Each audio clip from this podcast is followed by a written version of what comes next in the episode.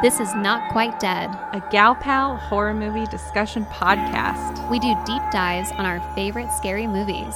But sometimes we really just like to keep it shallow. I'm your host, Kate. I'm Megan. Get ready for all the spoilers.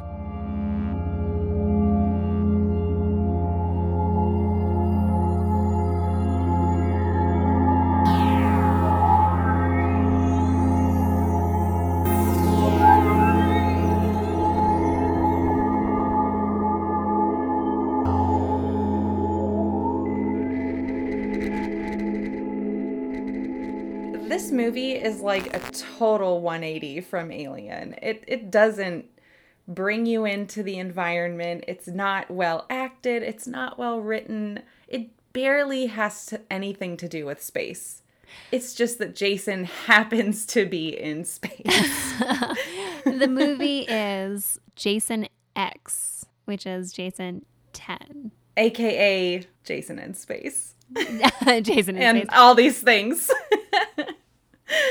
oh It's man. the 10th installment in this franchise. Uh, and I, of course, it was Jason X. And so I assumed it was the 10th one. But then I had to step back and really think about for a long moment that there were nine other Jason movies before this one. Friday the 13th is the first horror movie that I ever watched by myself. oh. Yeah. Really? Yep. hmm I don't even think I can remember the first one I've seen. I remember I was really young. I was unsupervised for a couple hours. I don't know what was going on. I don't I don't remember if it was like my mom was going to go run an errand or something. Um, but I knew I was like, "Oh, I've got enough time to like watch a movie." And um, for whatever reason, I felt like I had full reign over the VHSs that we had. So I was like, I'll watch this one. This looks interesting. What a rebel. I was probably, um, this is like so terrible. I was probably 11 years old and I found it truly terrifying. Oh, that's good though. I mean, it's cool that you actually got to be scared by it. yeah. I mean, I had never seen anything even approaching a slasher movie. I think I'd maybe seen Are You Afraid of the Dark? Yes. Yeah. I love that show, Snick. yes, I loved that show too. But I mean, that has like it's like jump scares and stuff. It's not like um horny camp counselor is getting murdered in the night. so yeah, there's a lot of sex in Jason. Uh, and not just Jason X, because there's a lot of sex in Jason X, but uh, the Friday the 13th franchise just is sort of dependent on sex as like his trigger. I mean, he drowned as a boy because he was neglected by camp counselors who were off partying and it seems like such a slasher trope. Like I think that when you think of those horror movies from the 70s and 80s and the kind of kill counts that happen where it's like, oh, the stoner guy is going to get it. Um, the couple that has sex, they're definitely going to die. And then the people who survive are like, you know, the virgin final girl and um, the decent nice guy. You know, that's always like the people who actually live. And I feel like J- like the Jason franchise just like totally like wants to check off all those boxes in every movie. Right. And it's really funny because Scream, I, I don't know if you remember Scream coming out. The whole theme of Scream was, you know, don't have sex. Once you have sex, you're up for grabs. You're you're going to be a victim because it's so played out. This really brings that home. Let me tell you, this movie. I should have maybe thought about it beforehand, to be honest, because this was our space season and uh, because you kept referring to this movie as Jason in Space.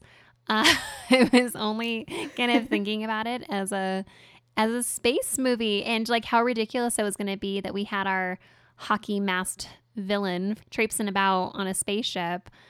But it was kind of just a retread of a lot of these other kind of slasher stereotypes, but in a slightly different setting.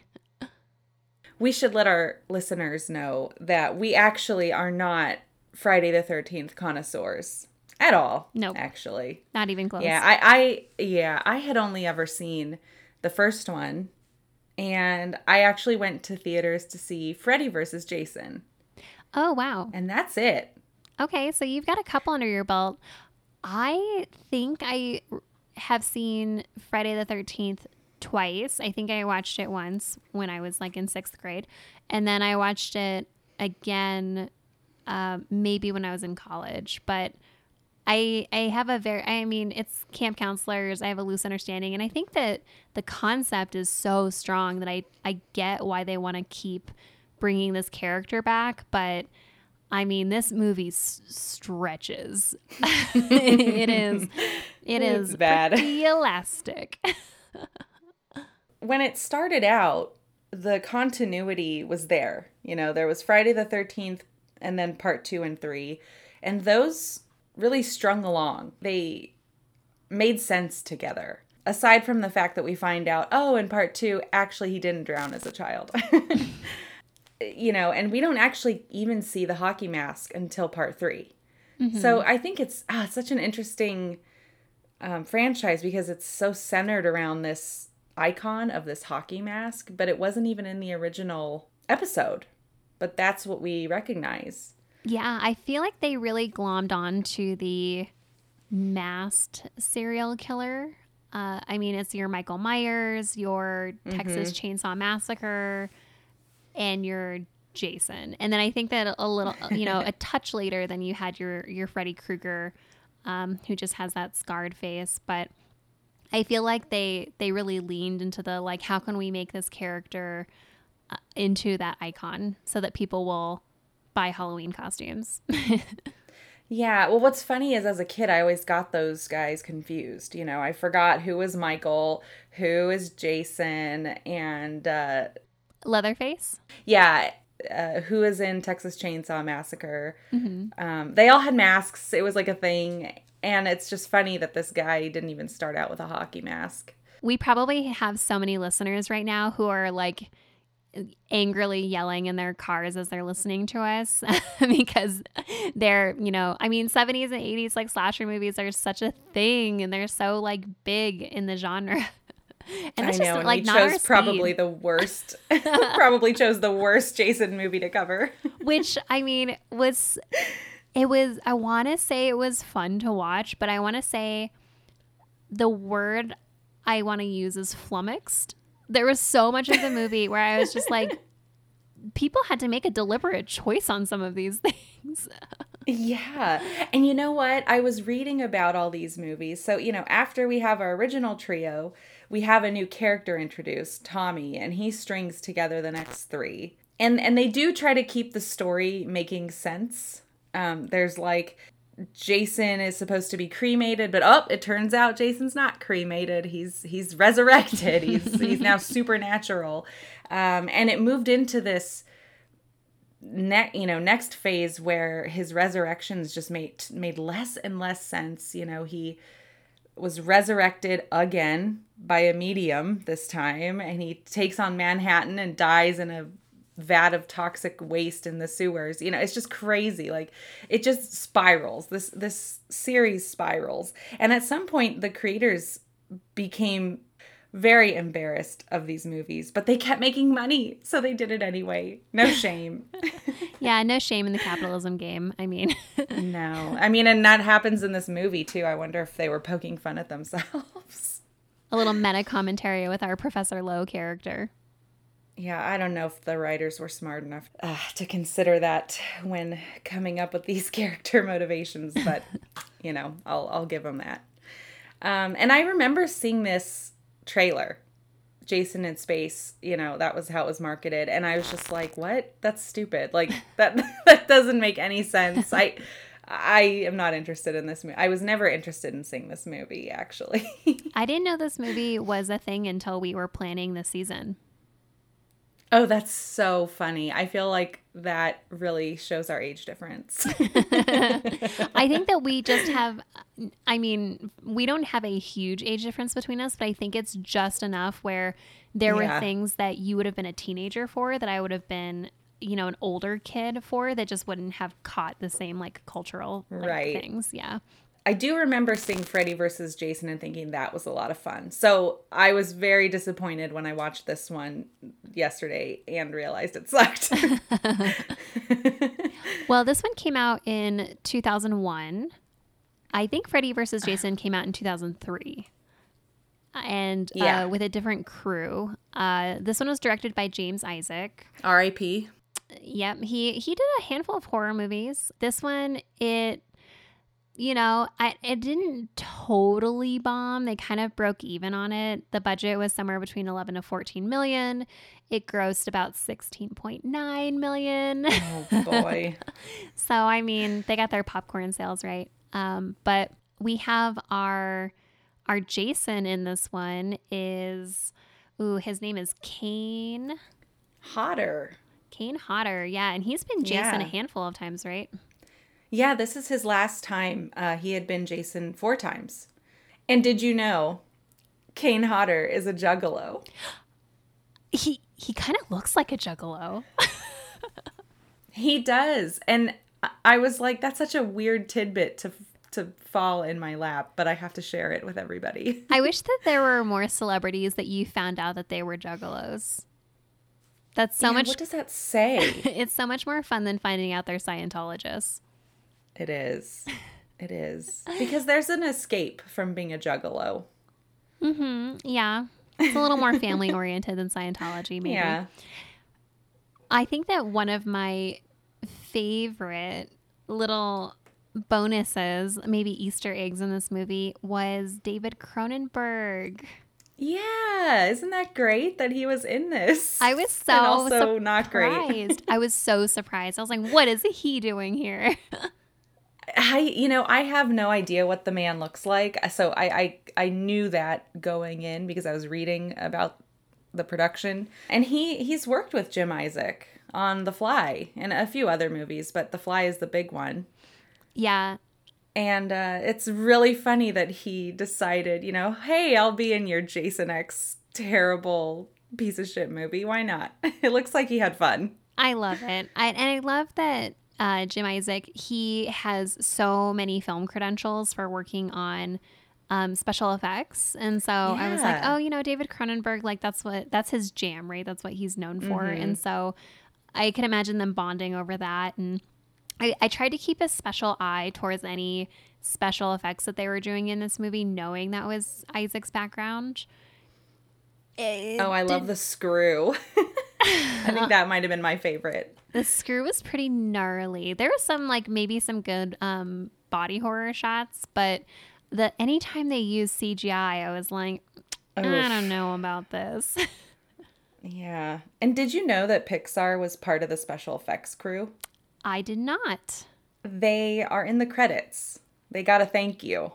Oh, I wonder if they lended any like rendering tech or if they did any consulting or whatnot. That would be interesting to learn. This when they really hit their stride was Jason X. Exactly. That's what put them on the map.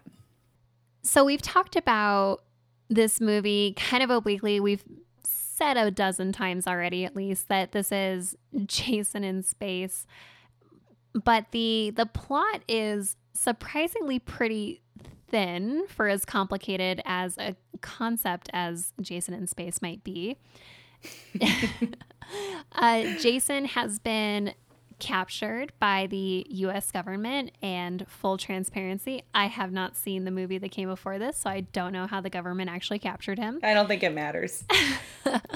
And they're getting ready to cryogenically freeze him when things go awry. Jason gets loose, he kills a bunch of people, and he and the lead researcher, uh, Dr. Rowan, is her first name.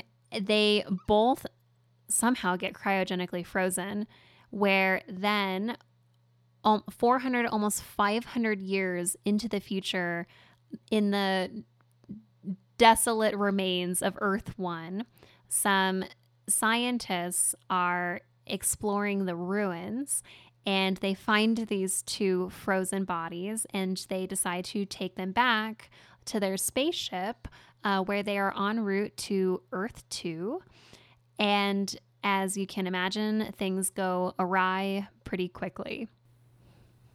Yeah, because Jason is just a pretty tough enemy with zero fear. He just walks through the room and does whatever he wants, and somehow nobody's able to stop him. The maddening thing about Jason and the thing that I dislike about him as a villain most of all is that he is just a pea brained, bloodthirsty shark in a human Yeah. body. I mean, they mention a couple of times that his brain is very small. and as soon as he is reanimated, he is just on autopilot to kill any living thing in his vision. You know, anything that he can Yeah. see, he's like, I'm going to go kill that thing. He has at this point no motivation other than to No. kill. And so he's like no more compelling a villain than the shark in Jaws. And I would say that the shark in Jaws has more humanity than he does. So I would say the shark gets a couple a more shark. points. Yeah. Yeah. Right. He is really one of the more boring villains. I think, you know, the first movie was interesting because it wasn't even him, it was his mother. And that mm-hmm. that gave you something to think about. But now his mother's long gone and he's just this zombie that wants to hack things to bits for some reason. So you'd think we'd get a lot of really fun deaths in this movie, right? There's a mm-hmm. huge crew in this movie. there is a gigantic crew. They have on this spaceship not only researchers and their interns and students, but they also have a military unit with a full like military like guard at the ready. There's a ton of people on this Grunts. ship. Yeah, it's huge. Yeah. And it's so boring. All the kill scenes. He is just such a boring villain. They do this really cool thing when we start off the movie where it kind of feels like you're dealing with Hannibal Lecter. They're like in this weird abandoned what parking lot? it's like a weird warehouse. Yeah, this giant Yeah. open warehouse. and he's hooked up to you know like a similar like a like a a dolly almost right and and he's mm-hmm. chained to it and of course somehow he escapes and kills the first couple of people but it's so boring we we don't really get to see anything. Hmm the first guy that we see get killed like he falls out of the door and the doctor is like resting on it's like she's leaning on him and she's like hey what happened? She's just as bored as we are. It's it's so sad because they move through these kills so brusquely that I feel like maybe it's the sheer number of people that he's killed that's supposed to be the shocking thing or the interesting thing. They throw offhand at one point that Jason had killed around 200 people before he was captured. And so just the the scope of the number of people that he can kill is so huge. But then yeah, especially in this opening scene, it's just so kind of try I mean, I think that overall in the movie though, they rely too much on the machete. They do. Uh, you know, he's somehow defeating all of these people with only a machete, and they have really high tech weapons. Like, I don't know. I don't know my weaponry. They look like giant bazookas or like laser bazookas or something. Yeah, And- I was gonna say they're like laser rifles almost, or like Right. laser machine guns. Like they have a, a bunch of different types of guns, lasers. I mean, this movie is set in 2455, so it's in the future. And uh, this, you know, unkillable zombie is able to just kind of chop through him with a machete the whole time. I, I did want to give this movie some credit for it being set in 2455 because at least that's far enough out where I can believe okay some of this stuff might exist these little these little ants that f- regenerate your body like that's pretty cool that that could happen um, we read about that in Seveneves hmm Nanobots. a little kind of Yeah. yeah, like not not not fixing people but fixing spaceships and i was like okay i can believe that but they couldn't amp up the death scenes. It's still just a fucking machete. I know. In space. I feel like there were so many opportunities where Jason could have, I don't know, leveraged the tech against the crew, but he he really didn't. And they waited until quite late in the movie to give him his upgrade. and I was like, even with Yes. his upgrade, his upgrade is just making him more indestructible. It's not really giving him more unique ways to kill people. No. Like a laser machete? Oh, Megan, that is such a good idea. Ugh, I know. They, send you back into Oh. time, put you in that writer's room. dude, I I think the writers missed so much in this movie, really. There were so many opportunities to make this movie more fun. And that's that one's just off the cuff, which I'm terrible at, so that tells you how poorly this movie was written. I was really trying to remember all of the crew deaths on board. It was really hard to distinguish between so many of them because so many of these guys just get a machete to the face or to the arm or something. I think my favorite of the deaths on board though was the very first one because it was maybe it was the the only one that was surprising, which is uh this movie. I'm going to stop for a second is rife with things that are not only technologically impossible, but also just like bad science.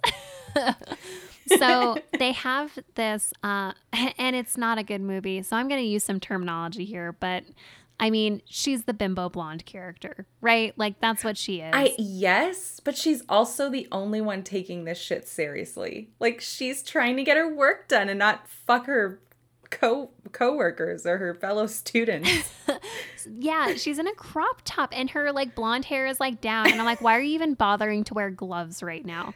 So I I did like her crop top. It was cute. but it was so inappropriate for the setting. I know. Okay, I can't wait to get into the clothes with you. But her name is Adrienne, and she's one of the researchers, uh, uh, research interns, and she is supposed to uh, do not an autopsy because they know he's not dead, but she's she's working on Jason, and he come, you know, he's back in business, so he comes to life, and he grabs her head and uh, this is so unbelievable, but they happen to have a sink full of liquid nitrogen, just loose, just loose liquid nitrogen, as one does. And he shoves her head into the liquid nitrogen, which uh, has this like pretty cool, fast freeze effect on it. And then he pulls her head out and shows her frozen face. And I thought that they were just going to leave it there. But then he smashes her face against the counter and her head shatters. And that was pretty cool. It was great. I was like, ooh, this movie's this is just kicking off, right? It's gonna get better from here. And it just doesn't. Most people get a knife to the gut. Yeah, a knife to the gut, or they get like pushed into something, um, or like kind of more often than not, you have people sacrificing themselves or kind of killing themselves, like especially in the back half of the movie. My other favorite death scene was the campers, the the simulation at the end.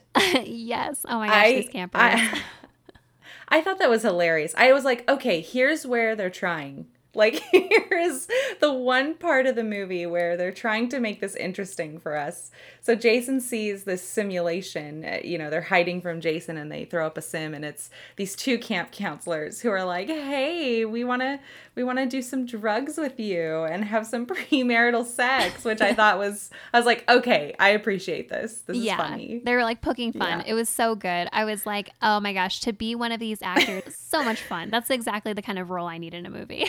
Yeah. And then when he picks up the sleeping bags and starts throwing them against the tree and against each other, I was like, okay, that's fun. That's what I came to see because I know this isn't going to be good. I just want to see some fun stuff. Yeah. But other than those two, maybe the screw was funny because we got a good pun out of it. yeah, I could see that one. He's screwed.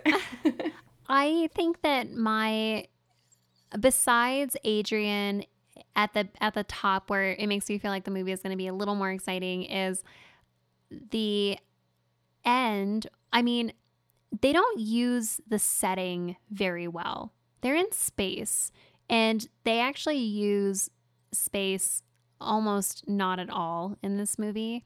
And so I did appreciate that we had at least one death scene related to space, which was they're trying to escape at the end, and Jason punches a hole into their little oh, escape Oh, shuttle. yes. You know, it, there's like a vacuum created, and so all of like the stuff in the ship is like trying to get sucked out of there. They're all holding on for dear life. And Janessa, one of the crew members, she's just like, she can't hold on anymore. And a grate like has gone up against this hole in the side of the ship. And Janessa gets pulled. And you don't actually see it happen. No, But they then- didn't show it. They didn't show it, was which so is bummed. such a waste, such a waste. But they'd already used all their CGI budget by then. Um, but they, but they flash to it, and you realize that Janessa just got cheese grated through the through this grate, and I was like, how how amazing! Why why weren't they doing space related deaths this whole movie? Yeah. Why didn't we get to see Jason in a spacesuit? Yeah, you, you know, when he gets his nanobot makeover at the end and he's like Terminator Jason, he is out in space and you realize that he's like still able to do stuff out there. Of course. Of course, there's oh, there Oh, just a, like Alien. there's a brief yeah, Just like- exactly like alien. Okay, but then there was a brief moment where I was like, "Oh, Jason can just like be an interplanetary terrorist where he can just like yeah. like shoot himself to other planets, drop down, kill the population, move on. uh, but of course, that didn't happen. But it's just kind of a wasted environment, I think. And hey, I want to give you props for remembering uh, Janessa's name. I could not remember anybody's name in this movie. Um, I even watched it a second time. I watched it twice in two days to try to remember these people's names. They're just so forgettable. Um, and so I wrote in my notes, it says "girl with pagan shirt sucked out." I had to Google the cast list multiple times because yeah. the crew members are so interchangeable. They have only a couple of personality traits to share between all of them and it's it's really hard to distinguish who is who and who's important and who's expendable. It's it's tough. So you don't have to give me too much credit. I I think she was supposed to be the comic relief, right? She she had most of the like quippy one-liners. Like in this scene she says, "This sucks on so many levels." Yeah, and she was the one who said um well, he's screwed. So she gets yeah, she gets those lines. Yeah, she she's kind of the funny one. And then there's another girl who I cannot even visualize what her face looks like right now, but her name is Kinsa. And Kinsa is the same character, but a little Yeah. like whinier. Like yeah. and yeah, that's the only difference between them. It's really their clothing that sets them apart and not much else. Cuz Janessa has that shirt that's like wide open with a bar connecting the two sides together so you get to see some of her uh quote unquote cleavage. Um and Kinsa is that her name? Yeah, because I can't remember. Yeah, Kinsa. She's the girl. I I just she's girl with green crop top. Yeah. that's all she is. Which I want to talk about the general horny vibes in this movie. Oh my god! Because I think the clothing, I think the clothing ties into that very directly. Very much so. I could not get over how every single woman on this crew, and they're researchers and doctors, is wearing a crop top. And then eventually, Rowan, who is our doctor from the past, she is like, I'm going to take off my sweater because we got to fight Jason. And what is she wearing underneath her sweater? A crop top. oh, it's so indicative of this time. I really hated fashion at this time. I was in high school and I was not skinny, you know, I I was not someone who should be wearing crop tops. I have a midriff. I still do. And it just sucked because you went to the mall and that was all there was. Everyone was into crop tops or tops that hit just the top of your like low rise jeans or something. And for those of us with uh, pizza guts, you know, wasn't it wasn't a fun time. So it was a little trigger warning, trigger warning for those of us. I just felt like it was so casual, such a casual environment. I mean, it does feel very like a holdover from the 90s. There's a there's so much like making out, like especially Ugh. between Kinsa and her boyfriend, um, whose name of course is Stoney. And I just was like, there are cryogenically frozen bodies on the table in front of you, and you're just gonna make out next to it in a room full of other doctors. Yeah, they just start going at it uh, in front of Jason's dead body and the blonde trying to do some real work. And I was just like, is that how old are these people? I just had so many questions. like, why are they doing this right here? And she's like, just get out of here. And they're like, yes, like, thank you. Let's go have sex now. They're just, that's all that they're thinking about. And how old are they supposed to be? I They mean, look, They're students. yeah. interns I, I mean college students i mean i i refer to them as the intrepid team of idiot scientists Yeah. when they were on screen because i just could not take them seriously they were so like corny and all over each other and there were so many sex jokes Ugh, yeah, when they find um, the scientist from 2010 and and they're like, "Take those clothes off her." And of course the guys are like, "Yeah, I'll do it." like it's it's really gross. They act like there's no women around, you know. They're like, "Oh, it's a female survivor." Yeah, that's cool. and I'm just like, "You guys have females. Like you're not the last you know handful of men on earth what's why, what's with the what's with the gross gross take on ladies it was just weird Yeah, the whole thing was just these comments about the women and the clothing, even the military crew. They're like space thoughties. They're like also in crop tops and like cleavage bearing. And I was like, these are your military people. And like, what is the deal with the Yeah. costuming here? They're all in like knit crop crop tops. yeah i i was having a hard time the first time i the first go through you know since i watched it twice i was having a really hard time understanding who was who i was like these all look like idiots the only one who makes any sense here is sarge like he seems to know what he's doing everyone else especially the scientists seem pretty dumb I, it's really easy to like make idiocracy jokes about this movie. yes. based on how the characters behave. You've got all of these really young interns and I mean apart from just the the kind of general sexist sexist nature, there also is just a lot of sex in this movie too. Like a surprising amount of naked breasts in this movie. Oh my god, that robot girl with the nipples. Like what was that about? I think Why that's where their CGI this? budget went. And also, why would the nipples just fall off? Like what is this a magnet? What, what was the tech there? How are they able to cryogenically freeze somebody and repair you know, a, a severed arm but but not attach fake nipples to a fake boob? Right. I felt like the the joke was written to be a joke, y- you know, and Yeah. there's a scene with uh, Professor Lowe, who's one of the instigators of this whole thing on the ship, where he's getting some like BDSM nipple torture, just casual. And he's wearing like a a negligee.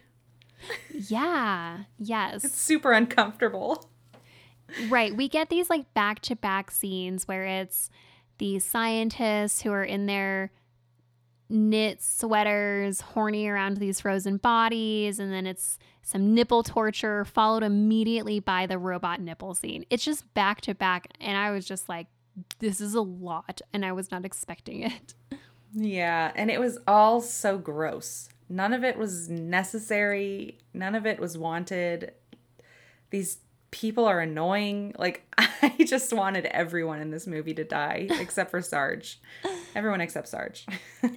there is this funny, like, slight BDSM tilt to this movie with some of the the clothing, the nipples, like torture scene, of course. But then when KM gets her upgrade at the end in order to actually fight against Jason, she is outfitted in a full like Trinity from the Matrix. Yeah. You know, her she's got her leather get up, she's like corseted and it just seemed very unnecessary, but it also made me think like yeah, this movie is coming kind of right off the heels of Matrix and mm-hmm. I feel like that kind of future kink style was maybe kind of more popular then and maybe we just see that in this more kind of industrial like costuming and like stuff in these movies. Yeah, I mean, I can attest to that. that was I mean, I was in high school. That was sort of what I was into. I I loved Hot Topic at the time and I loved like I had this shiny pleather skirt that I would wear sometimes to school and it was just a, a style that apparently carried forward almost 500 years into the future. I love it. I love like how unashamedly like 90s so much of this movie is. Mm-hmm. Um, I had Hot Topic in high school too, but I wasn't like an emo scene kid, so that mm. was that was my version of Hot Topic. Yeah, I liked goth, like fake BDSM shit. Yeah, I I think it's so interesting to, to look back at the movies of this time and just realize like, oh yeah, everyone was watching Rob Zombie music videos. Exactly. and then with you know with the credits at the end and that like sad like emo hard rock song. I was just like, oh yeah, this reminds me of high school. This was high school. uh, and of course, we can't leave out that a few of the sex or sex adjacent scenes do lead to death. Of course. The the characters that we see actually having sex. So the other ones are just, you know, a lot of, you know, boobs, some other stuff going on, but the two characters, Stoney and Kinsa, actually having sex, that like is blood in the water for Jason. So he's, you know, he seeks him out and he kills Stoney pretty much like either during or immediately after they have sex. What a bummer. Yeah, pretty classic. Uh, and then our VR sim counselors at the end, they of course take their tops off. They're like, have sex with us. they take their tops off. And then he. So uh, many boobs. He beats them to death in their sleeping bags, which is actually hilarious. It was pretty funny. And and there's some of this that I do appreciate. It's it's kind of just a nod to itself as a genre. I mean, sex and violence, it's pretty classic slasher horror trope, you know, that's trying to stay true to the genre. But fuck, it did not need to stay this true. It just was like way over the top and very silly and I also just hated everyone and honestly, I don't think anyone was that attractive. I agree. It was I mean, I feel like it was sci-fi movie level attractiveness for the actors, which, yeah. which is like still Hollywood attractive. You know, these are people where if you saw them at the grocery store, you'd be like, okay, mister. But like in movies, you're like, mm, I, I expect better.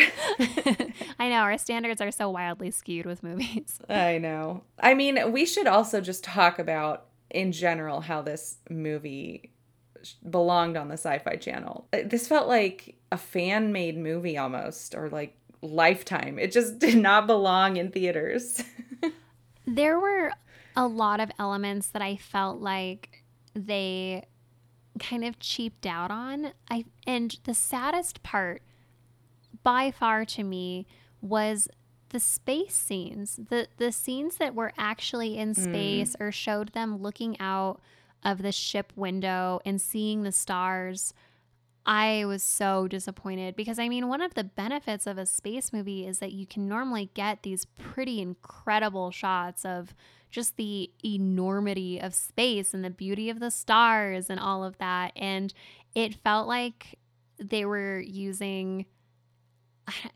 it felt to me like a high school theater production with the stars. It just felt like they were doing like little holes poked through like black felt in some scenes. And it was just sad to think that this movie was released in 2001 when, you know, we just came off of the heels of Alien, which was released in 1979 and was incredible. Right. Yeah, it was so good. And it was like, you know, 22 years earlier. What a disappointment. Yeah, this movie felt like a bunch of horny 14 year olds made a space movie that they thought adults might like. like their interpretation of adulthood. That's how this movie felt to me. Yeah, I agree. I really hated the music in this movie. It felt like they just watched a bunch of other crappy sci-fi, not not even necessarily sci-fi, just horror movies on Lifetime. Why not? Mm-hmm. And mm-hmm. we're like, let's just borrow that. Let's just buy that music and stick it on our movie. they when they do the regeneration of what's his the guy with the dreads, that that guy, uh Azrael. Yep. They have this like magical like mystical music playing in the background. Like something really magical is happening and it's just like is that appropriate for this movie? It it doesn't it sounds like I don't know, Stargate Next Generation or something. It doesn't feel like a Jason movie at this point. I feel like they're crossing too many elements because I think that this movie really wanted to be a science forward, like, you know, um, it really borrows heavily from Star Trek.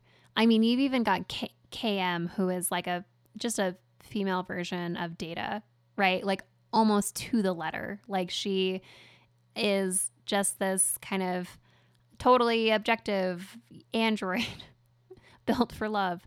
Uh, but the Star Trek kind of uh, shipbuilding and then you know there's some stuff with like the matrix that it feels like they're kind of ripping off. I just felt like it's this weird amalgamation of science fiction like heavyweights and then like they're like oh yeah like sci-fi movies like they will do this. Not really keeping at the forefront that this should be a slasher movie. Like it, this should always be like a slasher movie first and then like a sci-fi movie second if you've got jason as your villain.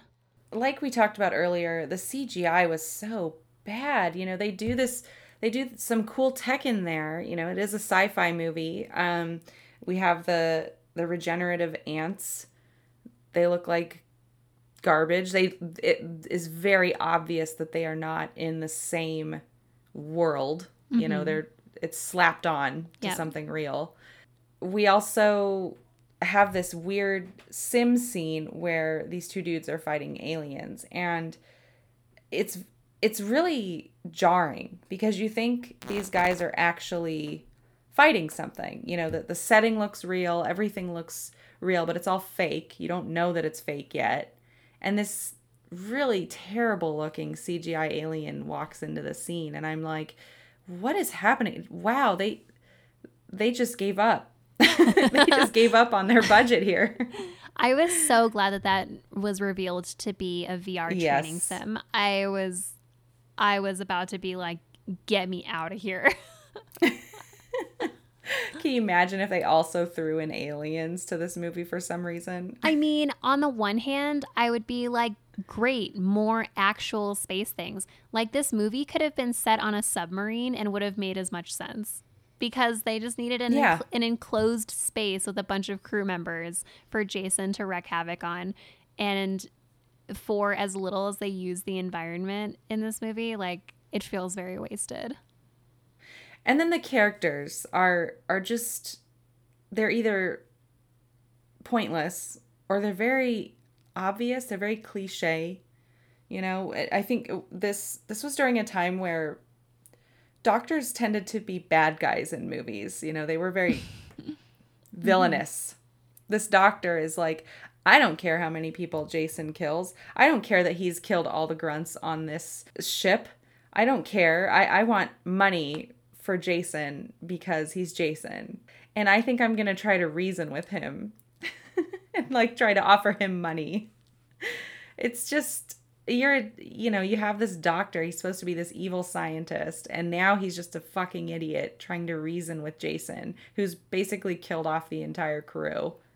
I It's- know. It's just dumb. All the characters are so flat. It's a bummer. It's like it's funny when you watch it because it's just one of those movies where you're like, let's strap in. We're going to watch the 10th movie in a horror franchise series. We're not looking for Oscar bait here, but it's it's funny to see how thin some of these characters are and the plot lines are and the effects and then it just starts to pile up. There's no saving this movie. I I do appreciate when the girl that gets rescued uh, with the red shirt again. I don't know any fucking names in this movie. Dr. Rowan. Dr. Rowan, thank Yeah. you. Uh, she says, you know, they're trying to escape Jason, and she's like, "Can you just like beam us off?" And I was like, "What? Like, you're supposed to be the smart one in this." And we get the character saying, "Beam us off." You know, he's like, "What?" Like, he's us. He's us saying, like, "Why the fuck did you just say that?" And I was like, "Why didn't you guys do this more in this movie? you guys needed to be more self-aware." Right. Like she's from the past. Like give us more like her being amazed by technology. I mean, I didn't blame her for the like beam us off thing because like they had nanobots like that could like reattach someone's severed arm. And so I was like, yeah, maybe they have like teleportation technology. Who knows? Oh, and then what what is her name? KM. KM is somehow able to calculate if they can get off the ship or not, you know, what their chance of survival is. And she says like 12%. Right? yeah. And then the guy kisses her and she's like, we just bumped up to 53. Want to take it to 100. what? so cheesy. it's just like yeah let's use sex again let's like bring it back up and now let's let's let this be the reason why these guys are more likely to escape the ship because of robot love it's so dumb Oh, so much going on in this movie. I I think that the technology, I mean, we you've already mentioned like, you know, them like not really playing it up as much as they could have. I I think the technology is so funny, like especially around like the nanobots and them using the nanobots to reconstruct Jason.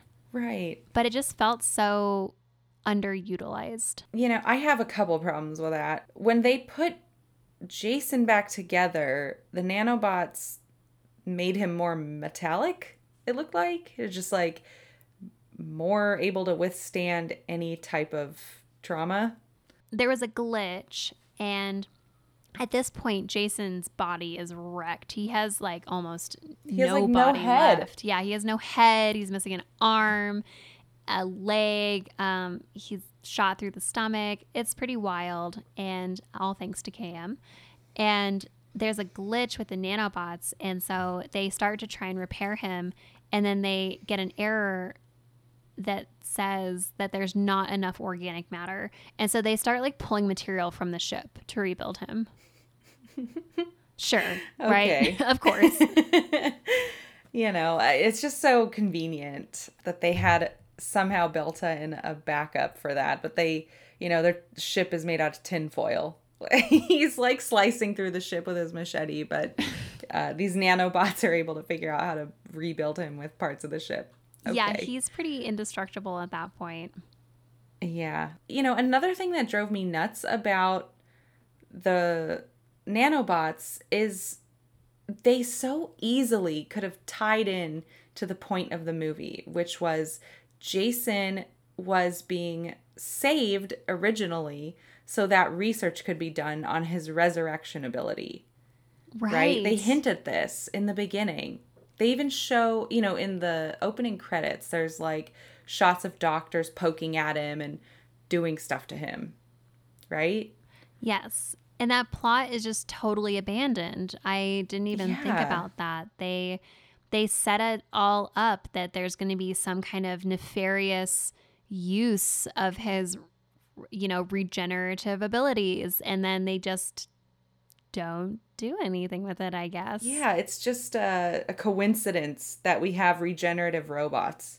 What's up with why not tie that together? That would have been very easy. you could have done some cool stuff with that. Like, ooh, Jason is in all of us now because we've all used this technology, or I don't know. Right. Some kind of nice tie in with Jason somehow connecting with those nanobots, and then those nanobots just, yeah, either going rogue and like taking over on themselves, and, or, you know, if that tech is in everybody. So much wasted opportunity. I Totally. think Megan, this means that you and I might have to reboot Jason X and clean up Yes. these plot holes. Reboot after the reboot. Start over. We could just reboot Jason in space. Go from there. Right. And we'll just call it Jason in Space because that's what the people are there for. I just feel like this movie had so many opportunities to use whatever tech it came up with and in a playful way with Jason. I mean, we all knew going into this movie it was going to suck. Like it's not meant to be a great movie. It's supposed to be fun. You know, I saw Freddy versus Jason and it was fun. It was stupid, but it was fun. It was fun to laugh at and uh, well, it was fun to laugh with. This was fine to laugh at. Because what else could you do? I think another wasted opportunity, honestly, Kate, not so much with the movie itself, but what could have happened afterwards, is the waste of sequels. You know, this movie was bad for its own sake, but I think the way it ended left a, a sensical, at least in this universe, method of bringing Jason back. Right. Yeah. Do you want to know how? How? okay. Lay it out. Okay, so Jason is now like Terminator, right? He's like half machine and and and human kind of mixed together.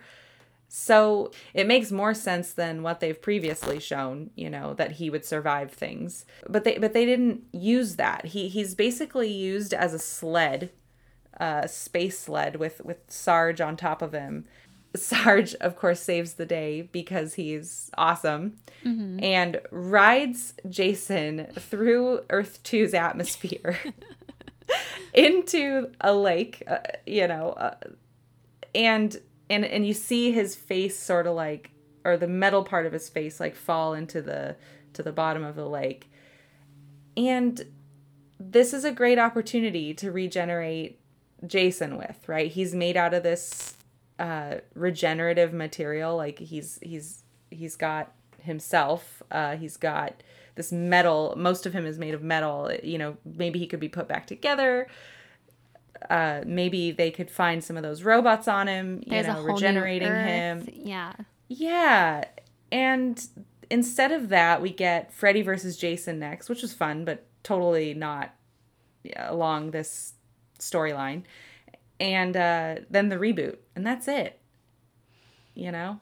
I i thought that was such a waste. It was hilarious to see him uh sledding down to earth but I love that you call it Really- sledding. In my notes, I refer to it as um, he got jetpacked by Sarge. either way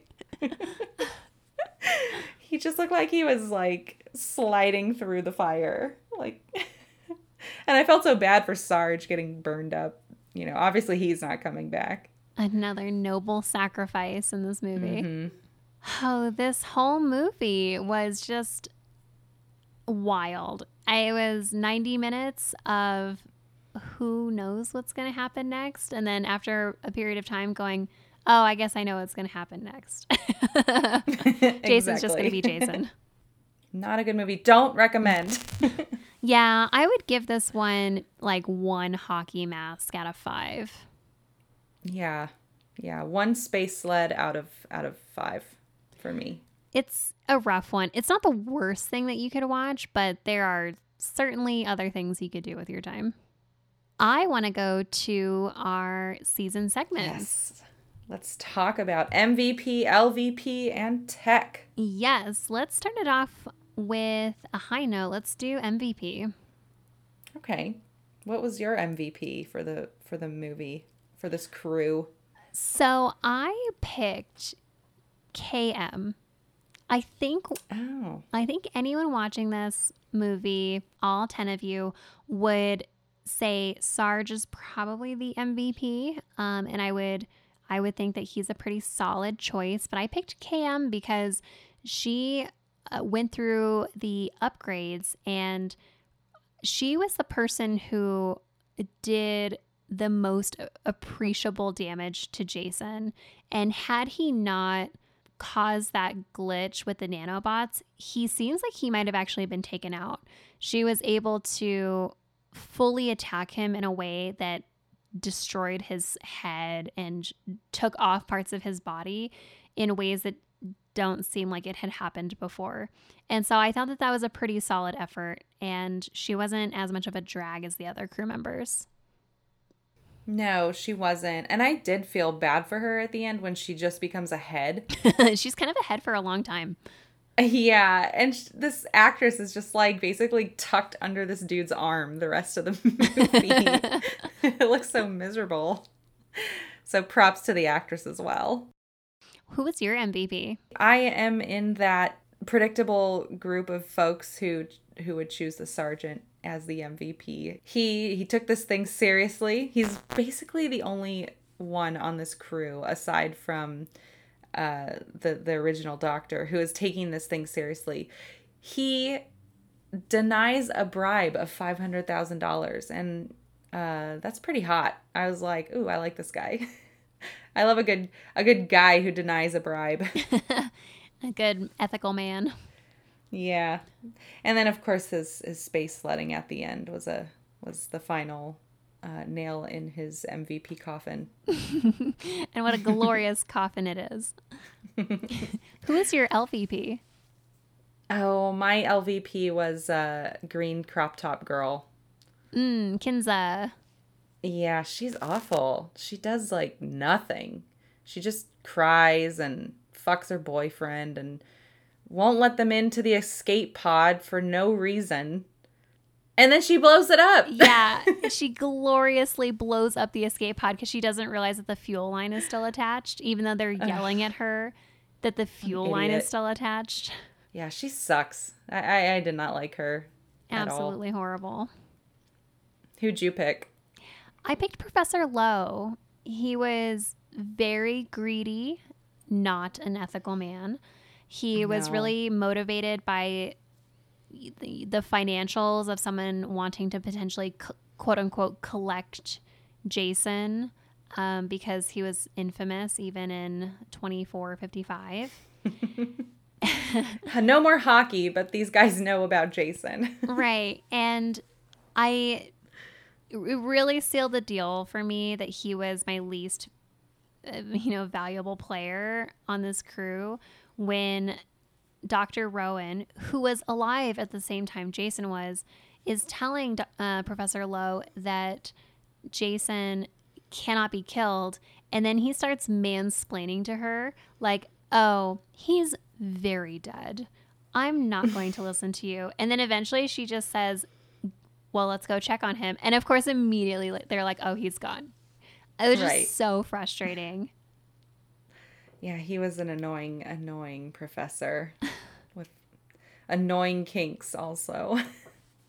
so I guess all we have left is our favorite unlikely tech, which this movie has got a lot of. I think, to pick from. It was hard to pick. I had a long list going of things that I wanted to talk about, but I think that we covered so many of them. So I want to talk about one that was actually not a far future tech, but one that was present day 2001 tech, uh, kind of, which was the cryogenic freezer and the mishap they had with it.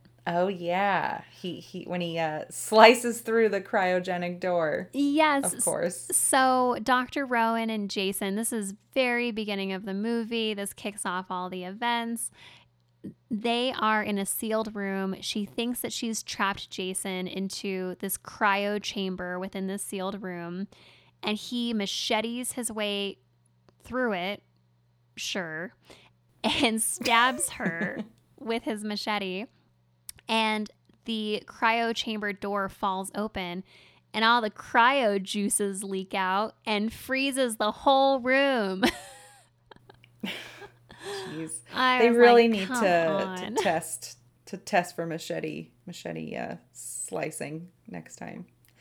Yeah, that made no sense. the fact that the cryo just freezes the whole room, it reminded me of those cartoons where someone would leave their freezer door open overnight and then they'd like wake up in the morning with like icicles coming off of their nose. right. I was like, that's not how any of this works. That's exactly what it was like. Oh my gosh. What about you? Well, I get I get caught up on these UIs quite a bit in these space movies, and this uh, was no different. I, I really couldn't stand the vital screen that was always up. Mm, with the turning body. They're always working on somebody, right? And and it's just flashing and there's giant colors and you can barely read the font. It's just this weird like techie, like roboty, hard to read font. And yeah, there's always somebody's body spinning in circles. And I'm just like, who is that helping? this is like an epileptic's nightmare. I love to think about that it's someone's job on a movie production to design future a, uh, UI, right? Like there there's someone on set, and we're gonna see this over and over this season. So I, I love it, where they have to decide like, oh, in the future, um, we revert back to um, like command line, like where it's like you know black and green. Eh, versus this like overly convoluted UI that we see here uh, in Jason X, and just thinking about this this person who's a designer, thinking like, oh yeah, in a thousand years, this is definitely what computers are gonna look like. yeah, they're gonna flash and be crazy and not useful at all. Just just there. yeah, it, it was driving me nuts. But also, you know, well, this whole movie is kind of driving me nuts, so it fits. It makes sense. What a time. I will probably. What a time to be alive. I will probably not watch any other Jason movie except for Freddy versus Jason because I have heard that that one's pretty fun. It's fun. I, I actually rented it immediately after watching this. I I think I just needed to purge my uh my brain a little bit and and enjoy Jason for a minute. It's it's it's silly. Uh, but what really brings it alive is Freddy Krueger. You know, he's he can talk. Helpful. And yeah, he's a little more interesting than uh, our friend Jason. Similarly, I watched uh, Mamma Mia after I watched Jason X. So yeah, very different. well, I hope that you guys at least got to laugh along with us as we went through Jason X and I guess choose to watch it at your discretion. So we'll uh, see you next week with Sunshine. Uh, I've really been looking forward to watching this one and can't wait to talk about it with Kate. It's going to be a fun one.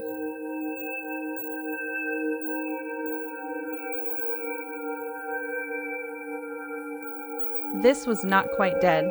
Check out our other episodes wherever you listen to podcasts. Follow us on Instagram at Not Quite Dead Podcast and on Twitter at NQD underscore podcast. Follow our blog for bonus content at notquitedeadpodcast.com. Thanks for listening. And happy watching.